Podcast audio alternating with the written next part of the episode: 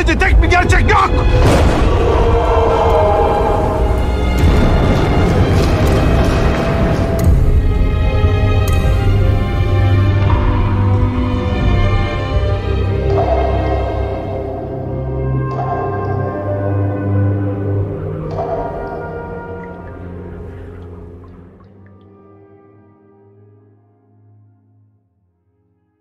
Polya programına hoş geldiniz. Ee, ben Onur. Yanımda Coşkun, Berkay ve Mete var. Bugün e, Nuri Bilge Ceylan'ın son dönemlerde çok konuşulduğu filmin bir sahnesini tartışacağız. Sahneye geçmeden önce e, bu filmin neden bu kadar e, tartışılabilir olduğunu aktarmaya çalışacağım. Film öncelikle bazı e, incelemeler içerisinde baba oğul çatışmasına kadar indirgenmiş. Ama burada birçok çatışma görüyoruz. Bu filmde e, köylü kentli çatışmasından tutun yazar yazar olmaya çalışan bir kişinin çatışmasına ve diğer tarafta e, reformu savunan bir dinciden reformu savunmayan daha stabil muhafazakar gözüken diğer bir din adamının tartışmasına kadar her şeyi görebiliyoruz. Bugün e, din teması içerisinde e, yasak elma sahnesini tartışacağız sizlerle ve ben e, sahnenin alegorik kısmıyla başlamak istiyorum. Bir imam elma ağacı üstünde elmaları çalarken yakalanıyor. Yakalayan kişi de e, başrol denilebilecek Sinan. Şimdi ben önce sahneleri e, nasıl çekildiğine, oyunculuk türünün nasıl olduğuna bakarak biraz izledim. Nuri Bilge Ceylan Hı. çok değişik bir kafaya sahip açıkçası. Yani izlediğim şeyler sanki bir filme ait değil de böyle hani herhangi bir üç insanın konuşmasının video kaydı alınmış şeklinde olduğunu hissettim. Yani o şekilde gördüm.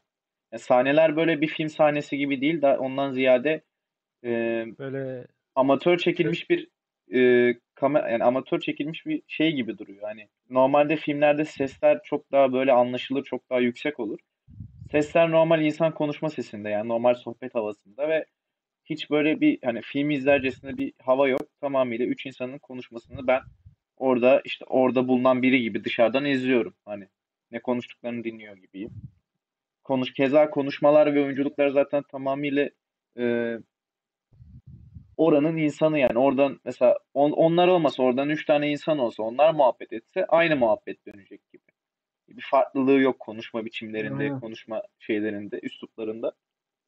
Bu yönden aslında şey olarak iyi, hani e, gerçekten her izleyen kişi için anlaşılır bir sahne.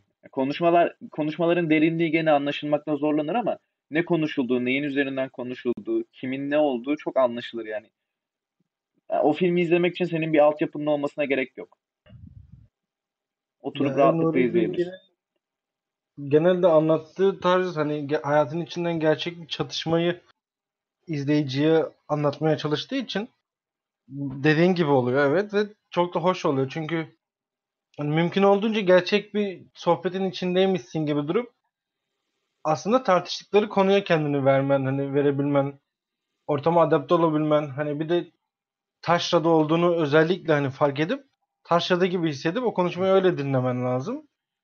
Çünkü aynı sohbeti şehirde çok da böyle hani şehir hayatına uygun, çok daha ünlü bir yerde yapınca farklı oluyor biraz. Ama taşrada yapınca ve taşrada büyümüş üç adam yapınca daha farklı oluyor. Ee, ben de dediğine katılıyorum ve hoş bir şey. Yani Nuri Bilge'nin bu tarz hoşuma gidiyor. Tartışmalarda gerekiyor bu. Sahnenin anlaşılabilirliği noktasında şunu eklemek istiyorum. Bu kamera arkası görüntülerinde Nuri Bilge Ceylan E, yasak elma hakkında vurgu yapmasını istiyor Doğu Demirkol'dan. Doğu Demirkol'da yapmaya ne gerek var? Zaten açık değil mi diyor. Görüntü açık değil mi diyor. Bu alegoriyi gösterir. E, o da diyor ki ben yani insanların anlamasını istiyorum diyor. Yani bu stand-up gösterisi gibi espriyi yarıda kesip diğerlerinin anlamasını bekleyemezsin. Bu benim am- amacım bu değil diyor. Yani aslında açıklanabilirliği burada da direkt Nuri Bilge Ceylan'ın amacını söylerken de görebiliyoruz. Anlaşılabilirliğini pardon. Ki gönderme de yapıyor. Orada. Evet. Yani çok güzel de gönderme oluyor böyle. Bunu şey mi yapıyor, yok yani yazılı bir gönderme mi yoksa kendimi uyduruyor bilmiyorum ama iyi gönderme. Ben senaryoyu çok merak ettim ya. Hani Ben de ettim bu arada. E, çünkü mesela bu sahnenin konuşması tamamıyla doğaçlama gibi duruyor. Hani arka arkaya konuşmalar gerçekten hani insanın hani normal insanların konuşması gibi birbirini keserek bölerek bir anda başka bir şeye işte, işte muhabbet dönüyor. Muhabbet dönerken motor geçiyor. Aa işte motorda işte aldın aşağı bir yere gidiyor. İşte emanet veriyoruz bilmem ne. Muhabbet değişiyor. Tekrar aynı muhabbete dönüyorlar derken falan böyle durmadan bir devinim halinde olan normal bir sohbet havası içinde gidiyor. Bu senaryo üzerine yazmak çok zor bunu. Peki Sinan'ın o sahneye gelmeden önce yaşadığı şeylerin o sahnedeki duruşunu etkilediğini düşünüyor musunuz? Kesinlikle düşünüyorum. Şöyle ki babasıyla tartışıp, babasıyla tartışıp babasına söyleyemediklerini, hatta orada artık Colombo söylesene diyor babası. Söyleyemediklerini artık orada her şeyle açığa vurmaya başlıyor. Ondan önce de zaten e, dedesi camide vaaz veriyor, işte ezanı okuyor. Ayrıyetten de işte hocanın işini yapıyorken hani şey bir de borç vesaire işleri var. Yani hmm. oradan bir onların bir neden de var. Güçlü bir neden de veriyor.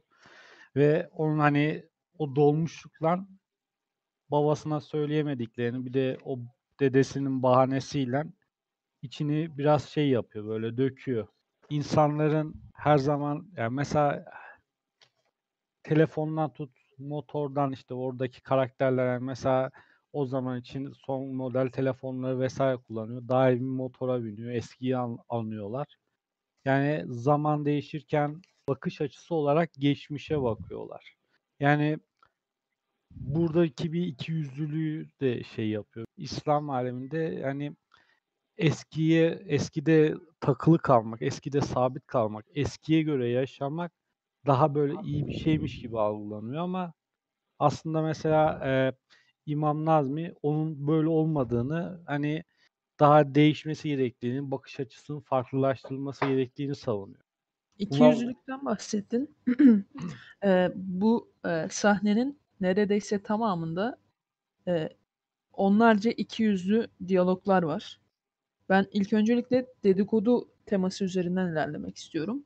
Hı hı. Sahnenin ilk açılışında e, imam, elmayı çalan imam dedikoduyla başlıyor aslında. Ya hı. Almanya'dan da maaş alıyor, e, Türkiye'den de maaş alıyor. Ben böyle böyle birisini beklemezdim diye başlıyor. Yani aslında kendisi dedikoduya karşı imam olarak ama tamamıyla dedikodunun içerisinde. Motoru getiren adamın arkasından konuşması da öyle. Evet, evet.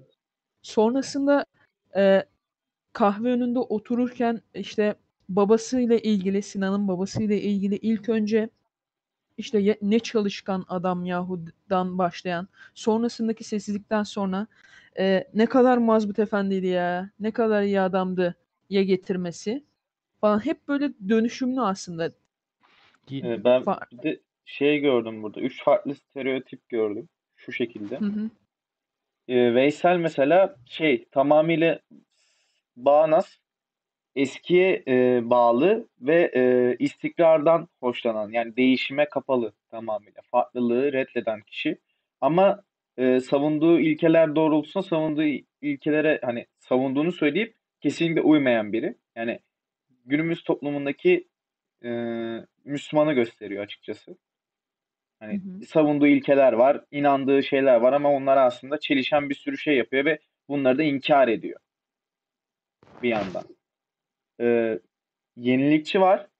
İmam Nazmi çok daha e, aslında o da şey böyle ye, zaman zaman şeye dönüyor hani Veysel gibi eskiyi tutuyor ama kafası karışık bir yandan da hani bu gelişmelerden bu düşünce, düşünmesinden kaynaklı yorumlamaya ve şeye başlıyor hani bazı çarpıklıkları görüyor ve onları da Ee, yine İslam'ın içindeki uygun maddelerle açıklamaya çalışıyor. Yani ortaya çıkarmaya çalışıyor bir şeyleri. Bu e, çelişkileri, bu yanlışları göstermeye çalışıyor.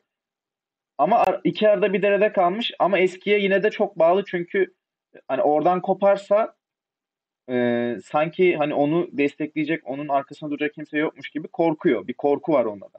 Yine de o eskiye bağlı. Bu da işte e, aslında günümüzün modern Müslümanları hani biraz daha e, ya, Müslümanlığı yorumlayan, hani asıl öze inmeye çalışan biraz da tasavvufçuları andırdı bana. Hani çünkü inan, inanıyor ama bir yandan da yorumlama hevesi var. Evet, inandığı şeyi niye inanıyor, neden yapıyor, bunun altındaki öz nedir, bunu araştırmaya e, hevesli biri gibi. Sinan da tamamıyla bu durumların hani tamamıyla eleştirel, böyle muhalefet gibi, tamamıyla dışında ve hani sürekli iğneleyen, sürekli bunun altındaki e, durumu açığa çıkartan, yanlışı gösteren, yanlışı yüzüne vuran kişiyi gösteriyor bana. Ee, Nazmi ile devam ettim Mete. Ben e, ben de Nazmi ile devam etmek istiyorum. E, bir tane çok bilinmeyen bir sahabeden söz ediyor. Hı hı. Sonrasında da e, Sinan o sahabenin kim olduğuna dair bilgi veriyor ve şaşırıyor böyle. Yani aa biliyorsun, aferin der gibi şaşırıyor. Ee, Sinan da bilmemeli miydim diyor. Yani bilmemem mi gerekiyordu diyor. Hı hı. Aslında o onun gözünde, Nazmi'nin gözünde o o kadar çok inmiş ki artık dinin içeriğine. Yani belki senin dediğin gibi tasavvufi iç, bir içerik de olabilir. O kadar inmiş ki bildiği şeylerin diğer insanlar tarafından bilinememesini öngörüyor. Ve artık popüler sahabelerden bıkmış. Ee, yeni şeyler öğrenmeye çok açık, yeniliğe çok açık bir insan. Ama diğer taraftan Veysel Hoca artık o kadar çok değişimden korkmuş ki hatta gerek bile duymuyor. Aslında değişimden korkmak da değil. Hayat, din ile hayatın getirilerini bir araya getirmiş ve bununla birlikte artık din dini e, pragmatik bir e, yaklaşımla Araca yaşamaya başlamış. Araç haline getirmiş. Ama diğer taraftan e, dinin çok daha fazla yorumlanmasını isteyen bir hocayı görüyoruz, Nazmi Hoca. Ve bunun yorumlanmasını da şöyle alegorik bir benzetmeyle e, işte e, inşaatçı ve tuğla benzetmesini yapıyor. Tuğlayı nasıl dizersen öyle anlarsın gibi. Böyle iki, iki hoca arasındaki tartışmaya daha fazla katkı verecek kişi var mı aramızda? Ee, şey vardı. Şey... Buyur. E, ilaç e, şeyi de var. Reçete bizim reçetemiz ama reçetemizde bir doktorun imzası var. Eczaneye gidiyoruz. Muadili var diyorlar. Eczanede. Onu yorumlamada da... neden olmasın diye ayrıyeten yani onu belirtiyor. Ben şeye takıldım. E, o sahnelerde yani sadece değiştirmek için değiştirme yani yani sadece değişmemesi için değiştirmemeli miyiz? Aynı zamanda Veysel'in de dediği sadece değiştirmek için mi değiştirmeliyiz? Yani orada da tam bir iki zıtlık var. Yani değişim için mesela yani mesela genel olarak insanların bir sistemi vardır. Yani mesela biz kendi sistemimizi bozulmamamız için, işte kırılmamamız için, işte zarar görmememiz için muhafaza ederiz. Ama aynı zamanda bu sistem bir şekilde hani genişlemeli, yani o biraz açılması gerekir. Din eğer gelişmezse, yani dinde biraz reform vesaire olmazsa e, din olduğu gibi sabit kalır. Ama bu sefer de din ihtiyaçları karşılanmaz. Yani ben bunu daha çok şey, o İslam dini üzerindeki reform üzerine getiriyorum. Yani mesela bunu Nazmi bir değişim ihtiyacı olduğunu görüyor. Ama hani işte bir şeylerin değiştirilmesi gerektiği için söylüyor. Ama mesela diğer e, muhafazakar olan e, sistemi olduğu gibi kabul eden Veysel ise hani sırf değiştirmek için mi değiştirmeliyiz diye hani oradan karşı çıkıyor. Yani şimdi ikisinin de haklılık payları var. Çünkü eğer çok değiştirirsen sistem tamamen bozulabilir, çökebilir. Ama hiç değiştirmezsen de e, sistem... Yani inanç sistemi şey, ihtiyaçları karşılayamayabilir. Bence hani burada tartışılan şey ve ikisinin keskin uçta ayrılması hani bizim ortaya bulmamız için veya ortayı görebilmemiz için veya düşünebilmemiz için bir böyle mesajı olabilir diye düşünüyorum. Ya ben şey diyeceğim. Nazmi diyor ya hani reçetede doktorun imzası var. Sonuç olarak e, temelde aynı hani doktor, içeriği aynı. İlacın muadili var ama içeriği ve etiketli şey aynı diyor ya hani. Hmm. Nazmi reformcu bir, yani yeniliğe açık ve yorumlanması gerektiğini savunuyor dinin. Şu an yani en azından kendi içerisinde bulunduğu, mensup olduğu dinin. Ee, şimdi bakacak olursak hani şeyden e, içeriği aynı ama ilacın muadili vardan yola çıkacağım.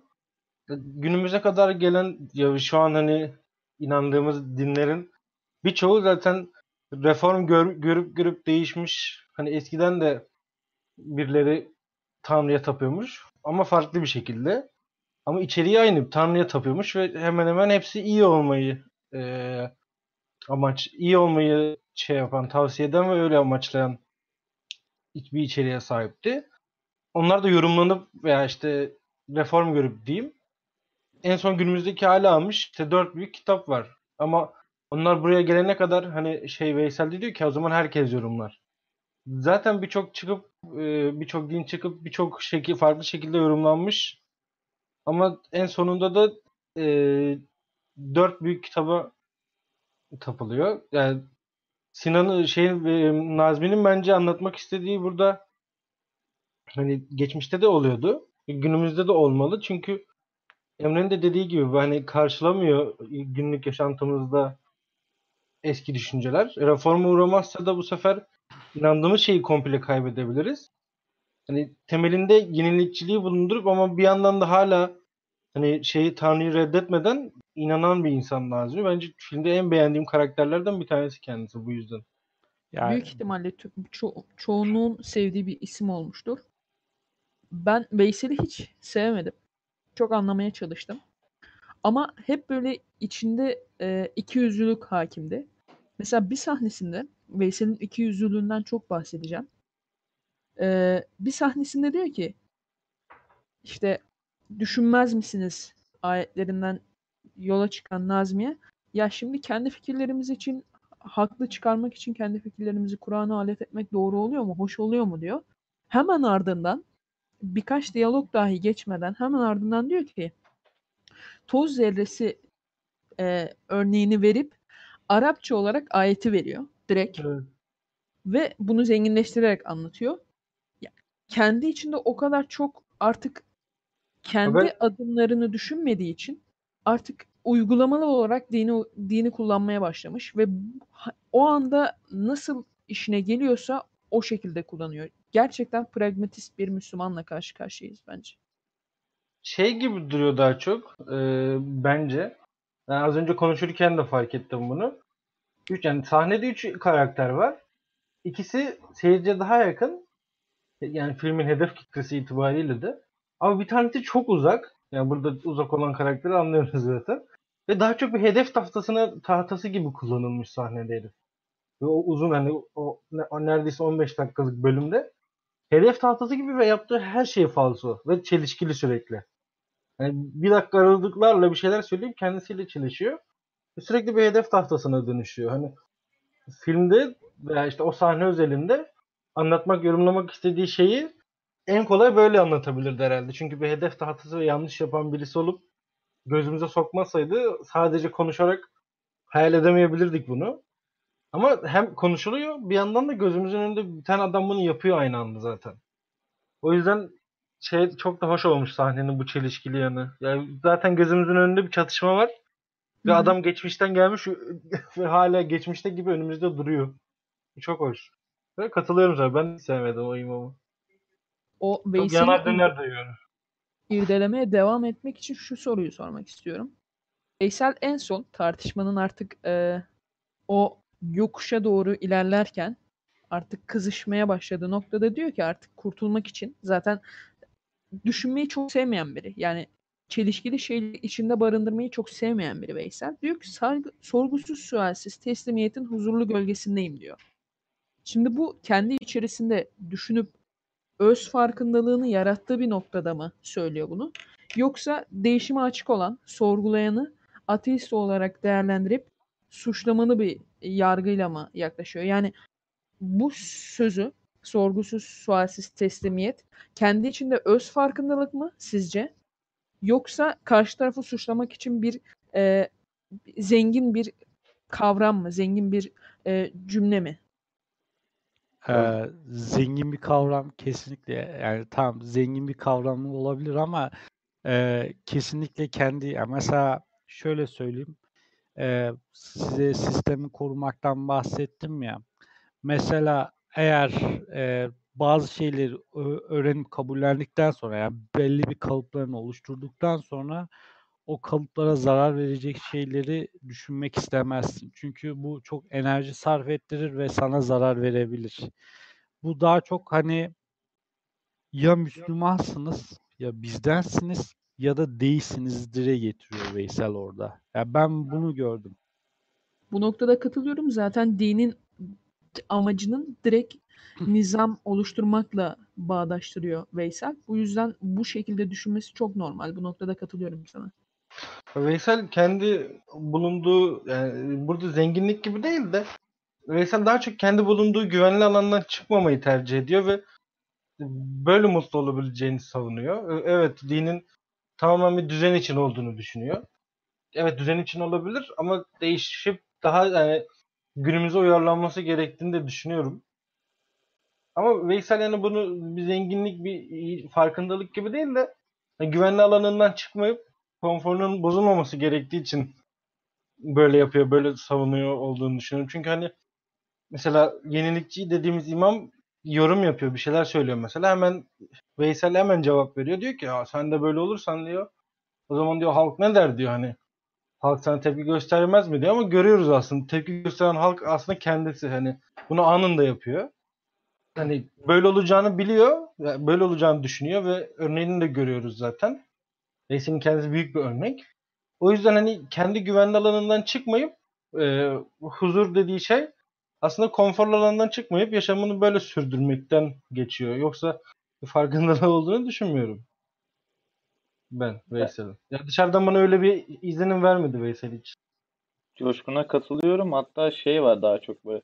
Hani arı kovanına çomak sokmayalım. Biz kendi keyfimize bakalım. Hani yani karanlık noktaları iğnelemek üzerine bir şeyler söylüyor hatta. Ben böyle yapmam diyor. Ve aynen öyle yapanları öyle da ötekileştiriyor direkt. Aynen. Ya bunları karıştırmayın. Keyfimizi bozmayın. Böyle bir devam edelim. Bu arada hani İslam'ın düzen getirdiğini düşünüyor ama orada da çelişiyor. Mesela orada da bir çeliş, çelişme var. Şey konusu açılıyor ya, işte bir nehirden geçen işte çer, çeri çöpü pisliği de götürüyor. Orada da şey diyor işte herkesi aynı düzene sokamazsın. Her insan aynı değil hani. Ya Veysel gibi olsaydık, hiçbir karanlık noktaya iğne sokmasaydık şu an işte Hristiyanlık, İslam değil de tuta tapıyor, kendi yaptığımız helvayı yiyor falan olurduk. Bu Veysel'in E, müftünün düğününe gitmesi için. Yani aynen, adamla hiç bir kere bile görüşmemiş ama işte altın versin diye orada Sinan bunu belirtiyor. Ama bu daha çok şey gibi değil. E, işte orada bir yani iyi niyetli bir şey yok. Sinan dediği gibi altın sevdası var ama e, daha çok burada bir yapı var. E, mesela statiko var. Türkiye'de mesela İslam'da ruhban sınıfı anlayışı yoktur diye öğrendik biz. Yani din kültürü işlerinde. Şimdi mesela e, burada baktığın zaman burada bir ruhban sınıfı var ve bunların da seviyeleri var. Şimdi mesela Veysel bir orada şey din adamı olarak veya işte yakın arkadaşıdır veya işte aynı cemaatten işte bulunduğu şeyden değil de tamamen statü farklılığından dolayı gidip oraya altın veriyor. Çeyrek altın veriyor. Yani bence burada da bir şey var. Yani Veysel'de zaten hani zaman, yani belli bir zaman öncesinden kabullenmiş, kalıplaşmış. Yani mesela o kalıpların içinde müftü çağırdığı zaman gidip ona çeyrek altın takmak da var. Yani mesela evet. Nazmi hani bu sistemi şey yapmıyor. Hani bu sisteme yeni giriyor. Daha kalıpları oluşmamış. Ve hani bu kalıpların oluşmasını reddediyor. Veysel evet. Kendi geçmişine dair bir şey diyor mu o sahnede? Yani şöyle bir hissettiriyor. Ben hatırlamıyorum çünkü de o yüzden sordum. Yok. Herhangi bir şey. Geçmişiyle alakalı bildiğimiz, daha doğrusu belki günler öncesinden bildiğimiz şey altın borcu oldu. Hmm. Şeye altın borcu var. Sinan'ın dedesine. Ve Sinan'ın dedesine gerçekten böyle böyle bir aslında bir omurga içerisinde Veysel. Dini pragmatik bir araç olarak görüyor ya. Evet. Dinin unsurlarını da artık pragmatikleştirmiş. Yani emekli imam Sinan'ın dedesini artık bir işi çıktığında kullanabileceği, ezan okutabileceği, hatta bence namaz kıldırabileceği bir figür de aynı zamanda. Söylemese bile bunu ortaya çıkarabilirim. Ama e, bu emekli imam, imama borcu var. Borç umrunda bile değil. Yani oraya aynen dikkat ettim ben. Yani o şey diyor Sinan, ya borcu Yumuşak. olanlar bile altın takmaya gidiyor diye yüzüne vuruyor bile bile. Aynen. Sinan'ın da zaten en büyük huyu bu. Tamamıyla bu. İğnelemek. Ve orada hiçbir yüzünde bir değişiklik sezmedim ben. Normal bir şekilde devam ediyor. Her zaman yaptığı bir şeymiş gibi. Veysel'in haklı olduğu bir şeyle alakalı bahsedeceğim. Sonlara doğru belki bahsederiz. Ama ben şu soruyu sormak istiyorum. Biraz bu senaryonun dışına çıkarak biraz kavramsal bir soru, kavramsal bir e, soru olarak sorgulamak açısından. E, şey diyor e, Sinan. Özgür iradesiyle baş başa kalmış biri kadar güvenilir olamaz hiç kimse diyor. Yani dini dogmalarla iyilik değil de kendi iradesiyle iyilik, iyiliği ve kötüyü ayırabilen biri kadar hiç kimse güvenilir olamaz diyor. Ama geçenlerde ben bu e, bu e, çileli dönemde, e, korona döneminde Gündüz Vassaf şey diyor. Dinden uzaklaşmak aslında toplum açısından bir dezavantaj olabilir diyor. Yani din bilmediğimizden, beklemediğimizden daha fazla insanları nizama getiriyor. Aslında Veysel'in katıldığım bazı noktaları var. Yani benim katıldığım değil. Gündüz Vassaf gibi sosyologların veya psikologların e, insanların ihtiyaçlarını ortaya koyduğunda aslında dinin ne kadar e, pra- aslında pragmatik ama ne kadar iyi bir şey olabileceğini de gösteriyor Gündüz Vassaf. Yani bu dönemde mesela veba döneminde insanlar öldüğünde bir ödülmüş gibiydi. Yani çünkü dinle iç içeydi insanlar. Aslında Veysel'i veba döneminde yaşayan insana benzetebiliriz. Veysel veba olduğunda ölmekten korkmazdı bence. Çünkü sorulamamıştı.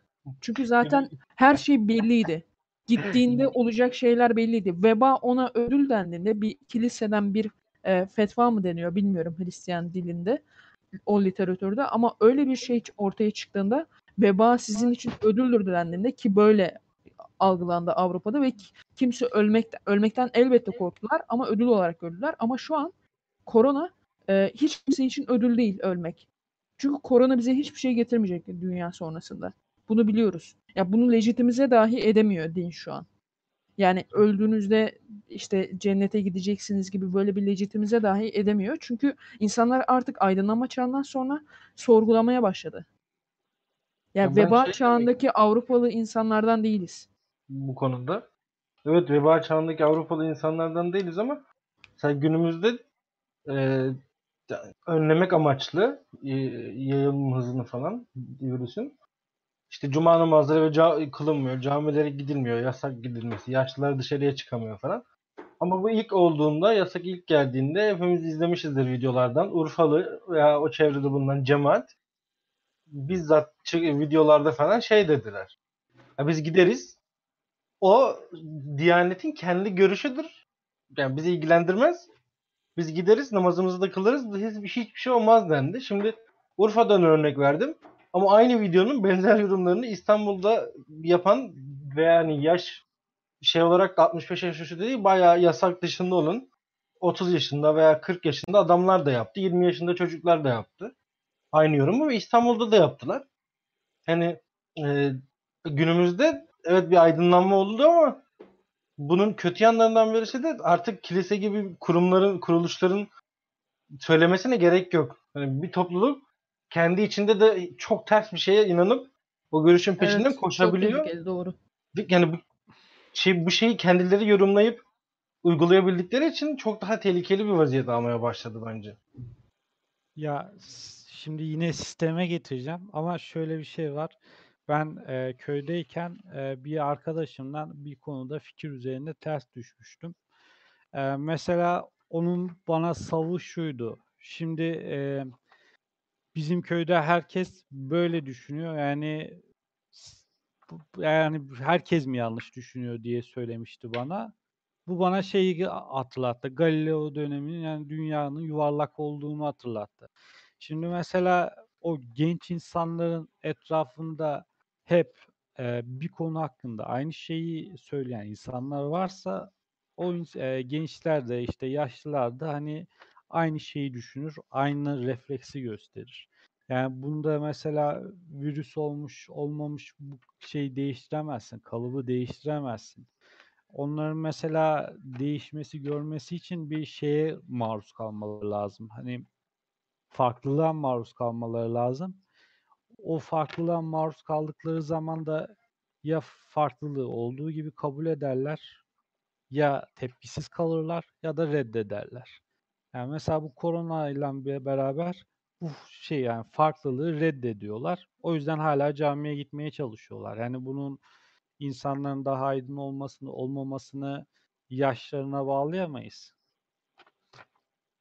Yani zaten onu anlatmaya çalıştım. Farklı yaşlardan örnekler verdim. Hmm. Ee, farklı yaşlardan insanlar şeye katılıyorum senin söylediğin. Bir şeye maruz kalmalılar, evet. Doğru söylüyorsun.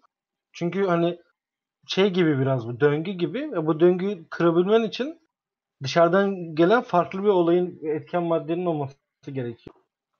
Bence haklısın. Yani bu koronada, bu virüs de daha doğrusu bu farklılık için bence çok, bu döngüyü kırmak için çok ideal bir yol. Çünkü bir kere her zaman karşılaşabileceğimiz bir şey değil ve sonuçları da çok ağır. Ya bu yaptıkları şeyin hala toplu bir şekilde hani sosyal mesafeyi kırarak yan yana bulunmanın ne kadar tehlikeli olduğunu virüs bittiğinde, geçtiğinde anlayacaklar. Şu an zaten Sağlık Bakanı'nın her gün açıkladığı rakamlarla anlıyoruz bunun ne kadar tehlikeli ve sonuçlarının ağır olduğunu. Buradan filmdeki bir sahneye bağlayacağım. Onur'un dediği gibi hani şey diyor ya Sinan, işte herkesin kendi özgür iradesiyle baş başa kaldıktan sonra e, kendi özgür iradesiyle baş başa kalmış bir adamın yaptıklarına daha çok güvenirim ben diyor ya. Yani o tarz Hı-hı. bir şey söylüyor. Aynen. Burada katılıyorum Sinan'a. Çünkü bir noktada kendi özgür irademizle yani kendi özgür irademizle baş başa kalıyoruz illaki. Gece kafamızı en azından yastığa koyduğumuzda ve kendi özgür irademizi ve kendi vicdanımızı sorgulayıp e, sonuçlarına katlanmak zorunda kalıyoruz. Bu noktada ben de Sinan gibi düşünüyorum. Yani birisi e, kendi düşünceleriyle baş başa kalmış ve e, bunları yenebilmişse şeyden bahsediyorum. Yani hani kendi hür iradesiyle iyi olabiliyor. Kendi, yani kitabı okuyup e, bunu kendi iradesiyle yorumlamaya çalışmış ve kendi yorumlarıyla iyi olmayı başarabilmişse daha çok güvenilir oluyor benim gözümde de. Ben bu noktada yani Sinan'ın böyle her şeyi iğneleyip herkese laf çarpmasını doğru bulmuyorum ama bu noktada çok katılıyorum Sinan'a. Bir, yani birçok noktada katılıyorum ama bu kadar iğneleyici bir ruh halinin olması da çok hoşuma gitmiyor açıkçası. Ya o bu zaman durum biraz şey bence e, hani biraz da kurguyla alakalı olduğunu düşünüyorum. Biraz da hani şey olduğu için. Ee, şey var. Burada benim gördüğüm mesela şöyle bir durum var. Sinan tamamıyla bir antitez. Hani hmm. şey tamam, olarak. Or- oraya gelelim o zaman. İlk sana söz vereceğim. Ee, ee, artık bu tartışmada e, sana söz vereceğim Mete. Bu tamam. tartışmada artık dinin dinden uzaklaşıp yani din konusundan, o çatışmalardan uzaklaşıp Sinan'a odaklanmak istiyorum. Ee, Sinan hani şey dedi ya, Coşkun'un da belirttiği gibi, daha öncesinde benim de belirttiğim gibi, özgür iradesiyle baş başa kalana güvenirim. Peki Sinan özgür iradesiyle baş başa kalıyor mu ve güvenilir bir insan mı? Bence değil ve sözü Mete'ye aktarıyorum. Şimdi şu şekilde, ben ilk başta şeyden başlayacağım. Bu üç kişinin gene stereotip demiştim ya, gene bunun üzerinden yürüyeceğim. Şimdi Sinan tamamıyla bir antitez. Hani olumsuz işte her, o, tez, o tezin karşıtı, hangi tez olursa olsun onun karşıtı bir insan. Veysel bizim gördüğümüz tez. Hani e, yargılar var, olgular var. Sinan buna karşı çıkıyor, iğneliyor, bunu irdeliyor. E, Naz, Nazmi de işte bu yenilikçi imam da şey böyle. Bunların sentezi gibi. Ya ama tam bir sentez de değil aslında. Hala e, içinde bir e, şey durumu var onun. Bir işte çarpışma, bu çarpışmanın yine yoğrulması ve sentezin son noktasına gitmesi durumu var. Bu arada diyalektik denen bir kavram var. Mesela bu bahsettiğim e, tez, antitez ve sentezin e, zamanda sonsuz olma durumu var. Mesela Nazmi bir sentez olsa bile Nazmi sentezini tamamladıktan sonra ona karşı bir antitez yine çıkabilir. Yani bunun bir sonu yok. Hiçbir zaman için Hmm, mutlak senteze anladım. ulaşılmaz. Her zaman bir sentezin başka bir antitezi, onun da bir e, sentezi durmadan bu şekilde sonsuza doğru birbirlerine e, çarpışa çarpışa yeni şeyler doğura doğura devam ediyor. Ya evrenin oluşumu gibi düşün. İşte başlıyor, patlıyor, sönüyor, tekrar başlıyor, patlıyor, sönüyor. Yani durmadan bir devinim halinde. Böyle bir durum var. Şimdi Sinan güven, evet güvenilir biri değil. Ee, Ama bir antitez, yani kendisi tamamen bir şeyin karşı, karşısında ve iğneleyici. Bu da şunu güdülüyor. Antitez olması bu Veysel'e verdiği tezleri e, işte her ne kadar haklı veyahut da haksız irdeleyerek e, ona e, saldırarak buradaki bizim şu an konuştuğumuz şeylerin oluşmasına sebebiyet veriyor. Eğer Veysel'in karşısında Sinan gibi biri çıkmasaydı biz bunları konuşmayacaktık. Nazmi gibi Evet. ona Bence e, çok mantıklı bir noktaya değindin. Na- Nazmi gibi ona destek verip bir yandan da kendi içine düşünen biri olsaydı biz sadece Veysel'in haklı olduğunu görecektik. Sinan'ın olmadığı bu üçlü sohbette Sinan'ın olmadığını düşündüğümüzde yaklaşık yirmi yirmi beş dakika sürüyor bu sohbet. Bence yirmi yirmi beş dakikanın sadece bir dakikasını dinle ilgili konuşuyoruz. yirmi üç yirmi dört dakikasını daha sohbetin başında da dedikoduya devam ederlerdi bence Sinan Evet. olmasaydı. Almanya'da maaş alan hem Tür Almanya'da hem Türkiye'de maaş alan adamın hikayesine devam ederdik bence. Katılıyorum.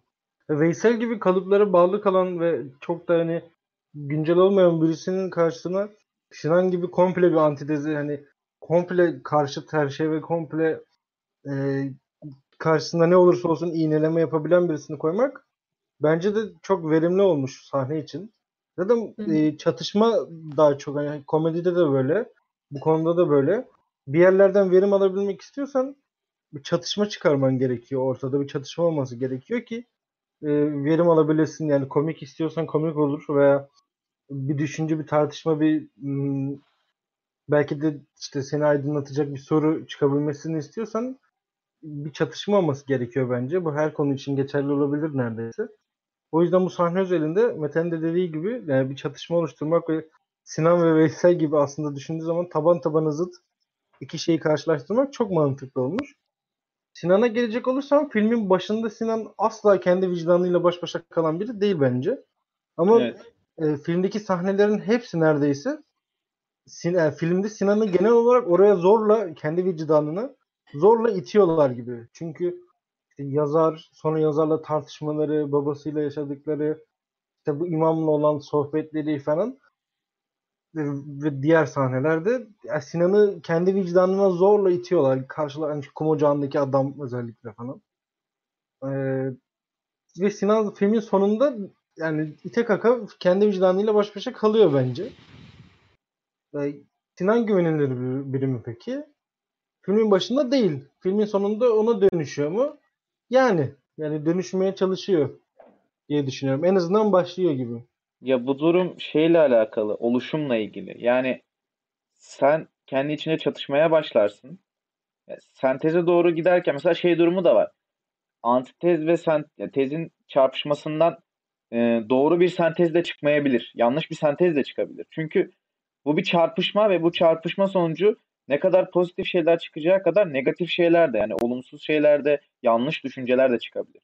Bu oluşum sürecinde güvenilmez biri olup sonrasında o kendisinin bahsettiği işte kendi hür iradesiyle, işte e, özgürlüğüyle, kendi vicdanıyla başa çıkmış, hani baş başa kalmış insanın güvenilirliğini kazanma yolunda e, ilerleyip sonrasında bunu başaramamış kişi de olabilir. Yani dediği gibi her yiğidin harcı değil, yani bunu herkes yapamaz. Bu zor bir şey ve bunu deneyip bunda başarısız olmuş olan biri de olabilir. Ya ben şey düşünüyorum. Şimdi mesela Sinan evet güvenilmez bir karakter ama şöyle bir şey de var. Hani size bahsettiğim anındaki yani işte bu köydeki herkes böyle düşünüyor. Yani herkes yanlış mı düşünüyor? Düşüncesinin tam tersi. Yani mesela Sinan'da mesela böyle bir şey var. Ee, her böyle sahnede, yani her sahnede demeyeyim de işte her diyalogda bir böyle bir küçümseme, bir işte aldırış etmemesi var. Bu mesela e, Sinan dediğimiz karakter ilk başta bir sisteme dahil oluyor. Ama sistemi kabul etmek veya kayıtsız kalmak yerine sistemi reddediyor. Reddettiği için de mesela yani mesela orada İmam Nazmi Nazmi'yi şey sağlıyor. Yani bunları konuşabilmek için ortam sağlıyor. İmam Nazmi her zaman bunları konuşmak isteyen bir tip olmasa da yani mesela denk gelirse konuşacak bir insan. Ama e, mesela Sinan orada sadece İmam Nazmi ile baş başa kalsaydı İmam Nazmi'ye de yine ters şeyler söyleyebilirdi diye düşünüyorum. Çünkü orada bir yani mesela diyelim e, sevmediğin bir ortam olduğu zaman e, mesela yine sevdiğiniz arkadaşlarınız da olsa bazen onlar da ister istemez ters davranabiliyorsunuz. Yani mesela ama e, Sinan oradaki ortamı sevmiyor. Yani Çam'dan nefret ediyor. Hatta hani evet, baş yani küfürlerle giriş yapıyor. Hani polis arkadaşıyla konuştuğu zaman. Yani sevmediği, sevilmediği, yani sevmediği bir ortamda, nefret ettiği bir ortamda hani daha sağlıklı, sağlıklı bir şekilde düşüncelerini, açıklamalarını, işte ona uygun davranmasını beklemek biraz abes kaçar. Senin sözlerine devam ettirmek açısından bir şey söylemek istiyorum. Eğer Sinan Sinan eğer karşı çıkmasaydı, yani Veysel olmasaydı bu tartışmada ve sadece Sinan ve Nazmi konuşuyor olsaydı, acaba diyorum ki Sinan Veysel'e dönüşebilir miydi?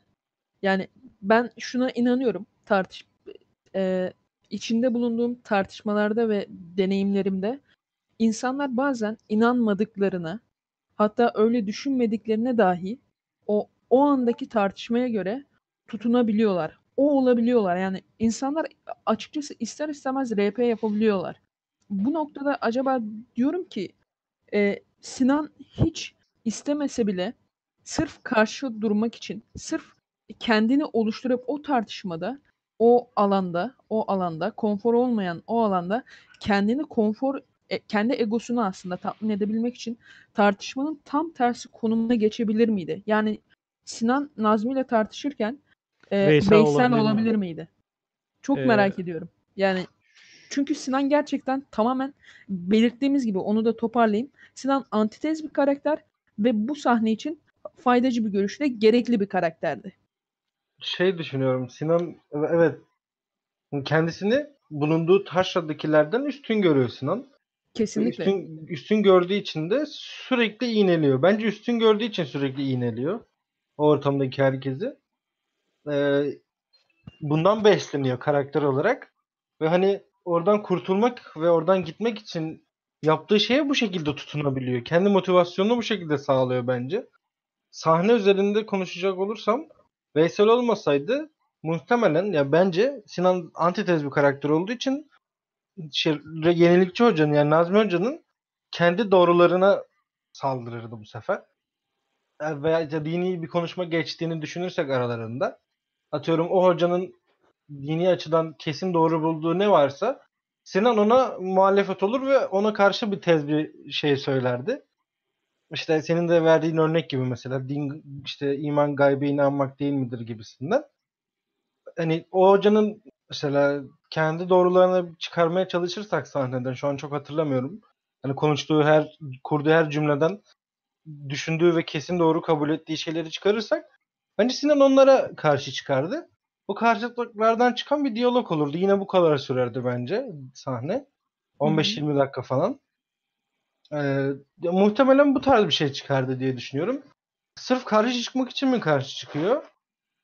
Yani Sinan'ın yaptıklarında çatışma veya şey göremiyorum çok.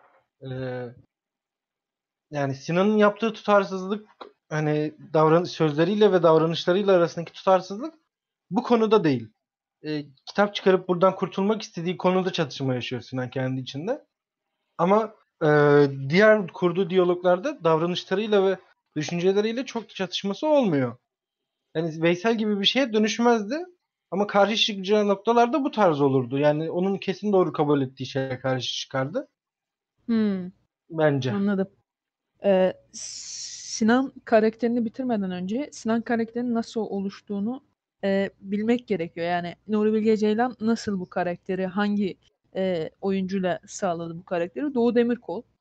Şöyle bir garip bir durum var. Doğu Demirkol Yeteneksizsiniz'e çıktığında bir stand-up gösterisi yapıyor. Bunu evet. YouTube'da bulabilirsiniz ve bu stand-up gösterisinde her şey o kadar kötü gidiyor ki. Yani şuna benzetebiliriz. Yazı yazıyor, paylaşılamıyor, para bulamıyor, ee, işte gittiği yerlerden geri dönüş alamıyor. Çok başarısız bir noktaya geliyor o stand-up gösterisinde. İnsanlar yuhalamaya başlıyor ve insanlara ALES'ten doksandan yukarı aldığını belirterek, yani bu yüzden belki de insanlar beni sevmiyor diyor. Aslında Sinan karakteri tamamıyla Doğu Demirkol'a o kadar çok benziyor ki orada YouTube'da Yeteneksizsiniz'i izlediğinizde artık Sinan karakteri kendinden üstün, yani kendinden üstün olanlara bile laf çakmaya başlıyor. Acun'a çakıyor, işte Sergen'e çakıyor. Sergen mesela diyor ki stand-up'ta belki e, çok iyi değilsindir. Belki başka şeyler de yapabilirsin diyor. Doğu Demirkol diyor ki mesela futbol gibi mi diyor. O kadar iğneleyici lafları var ki. Ve bu, bu adam bu adamı seçerken Nuri Bilge Ceylan kesinlikle bunu düşünerek, Sinan'a uygun olacağını düşünerek almıştır diye düşünüyorum ki zaten şeyden sonra Kan e, konferansında bahsediyor bundan Nuri Bilge Ceylan. Bu yüzden seçtim onu. Yeteneksizsiniz'deki o görüntüsü yüzünden Doğu Demirkol'u Sinan karakterine uyuşturdum diyor. Böyle de bir e, enstantane, çok çok hoşuma gitmişti bu. Karakter seçiminde evet. Ne kadar dikkatli olduğunu gördüm yani Nuri Bilge Ceylan'ın. Biraz daha hayranlığım çok daha fazla arttı. Doğu Demirkol'u takip de ediyorum Instagram'dan falan. Bu onun yaptığı bir komedi tarzı da olabilir. Hı hı. Ama o orijinalinde de genelde bu tarz takılıyor. Sohbetleri evet. Falan. Bu tarz. Zaten ama... Nuri Bilge Ceylan'ı da kamera arkası görüntülerine bakarsan Nuri Bilge Ceylan'a dahi karşı geliyor. Evet. Bir oyuncu o öyle olarak. Bir karakter. Evet. Sistem ediyor. Böyle bir kamera arkası görüntülerinde şey diyordu Nuri Bilge Ceylan'a. Nuri Bilge Ceylan diyor ki uzaktan ver elindeki cismi diyor. Tamam mı? O da e, Doğu Demirkol'da o cismi verirken daha da uzaktan veriyor. Abartarak veriyor. Nuri Bilge Ceylan da diyor ki bana laf mı çakmaya çalışıyorsun? Olmadığını göstermek için bu kadar uğraşmana gerek yok falan diyor. Yani orada orada bile yani Doğu Demirkol o kadar Sinan ki aslında bence. Evet evet katılıyorum. Çok benziyor.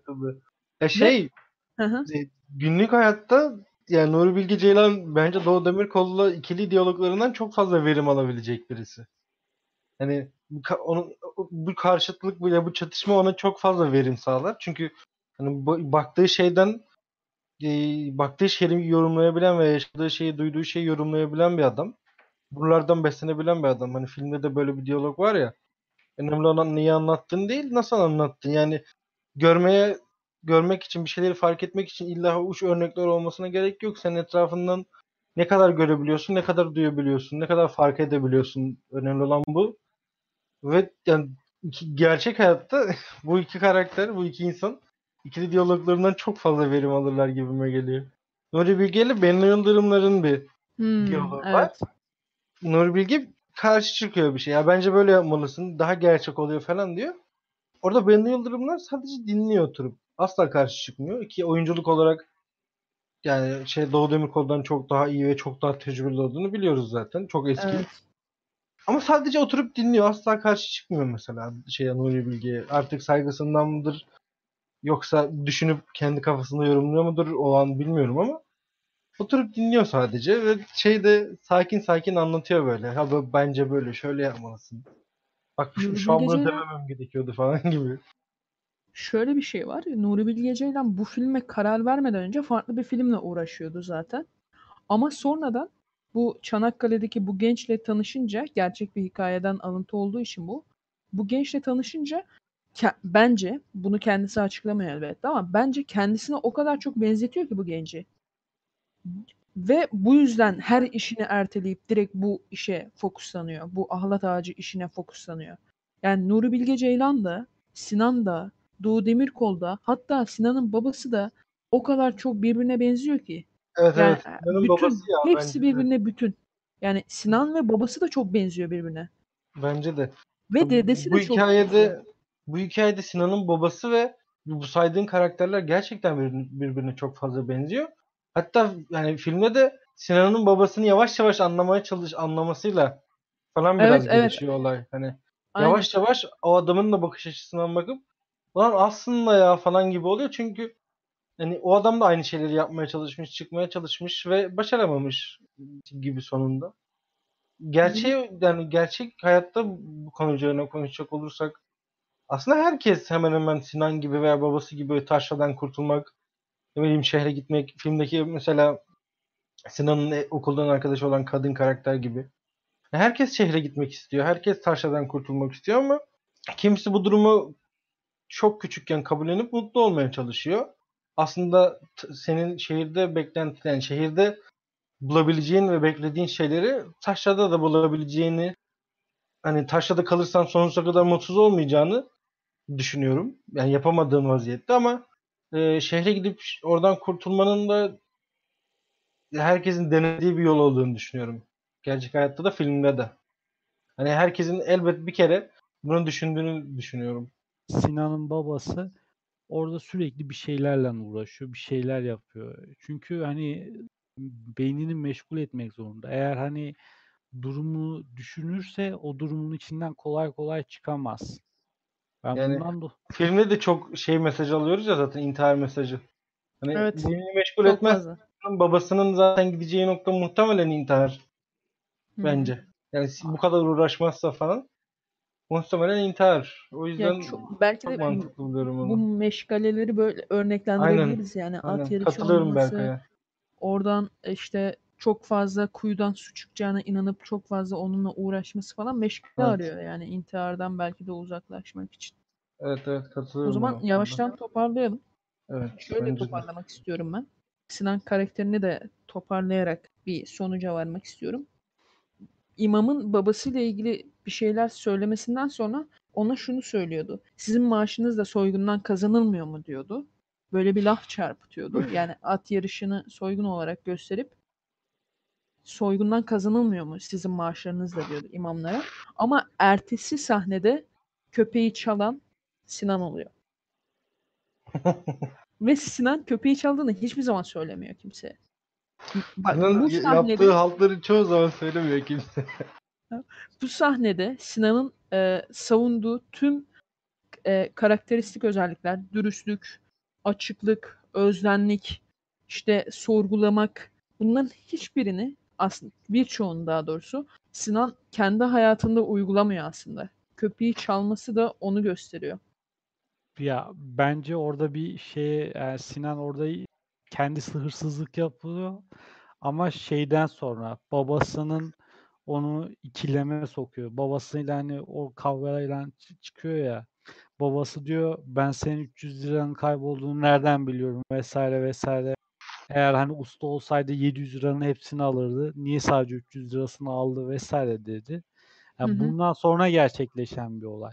Ee, toparlamak gerekirse herkesten birkaç cümle almak istiyorum.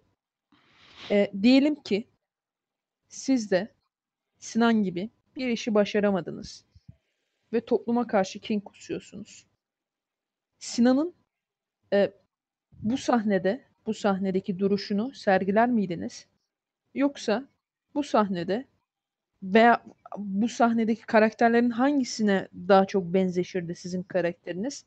Yoksa bu sahneden çok daha farklı bir kişiyle mi bu sahneye girerdiniz? Bunu sormak istiyorum. Yani genel olarak sorumu özetleyeyim.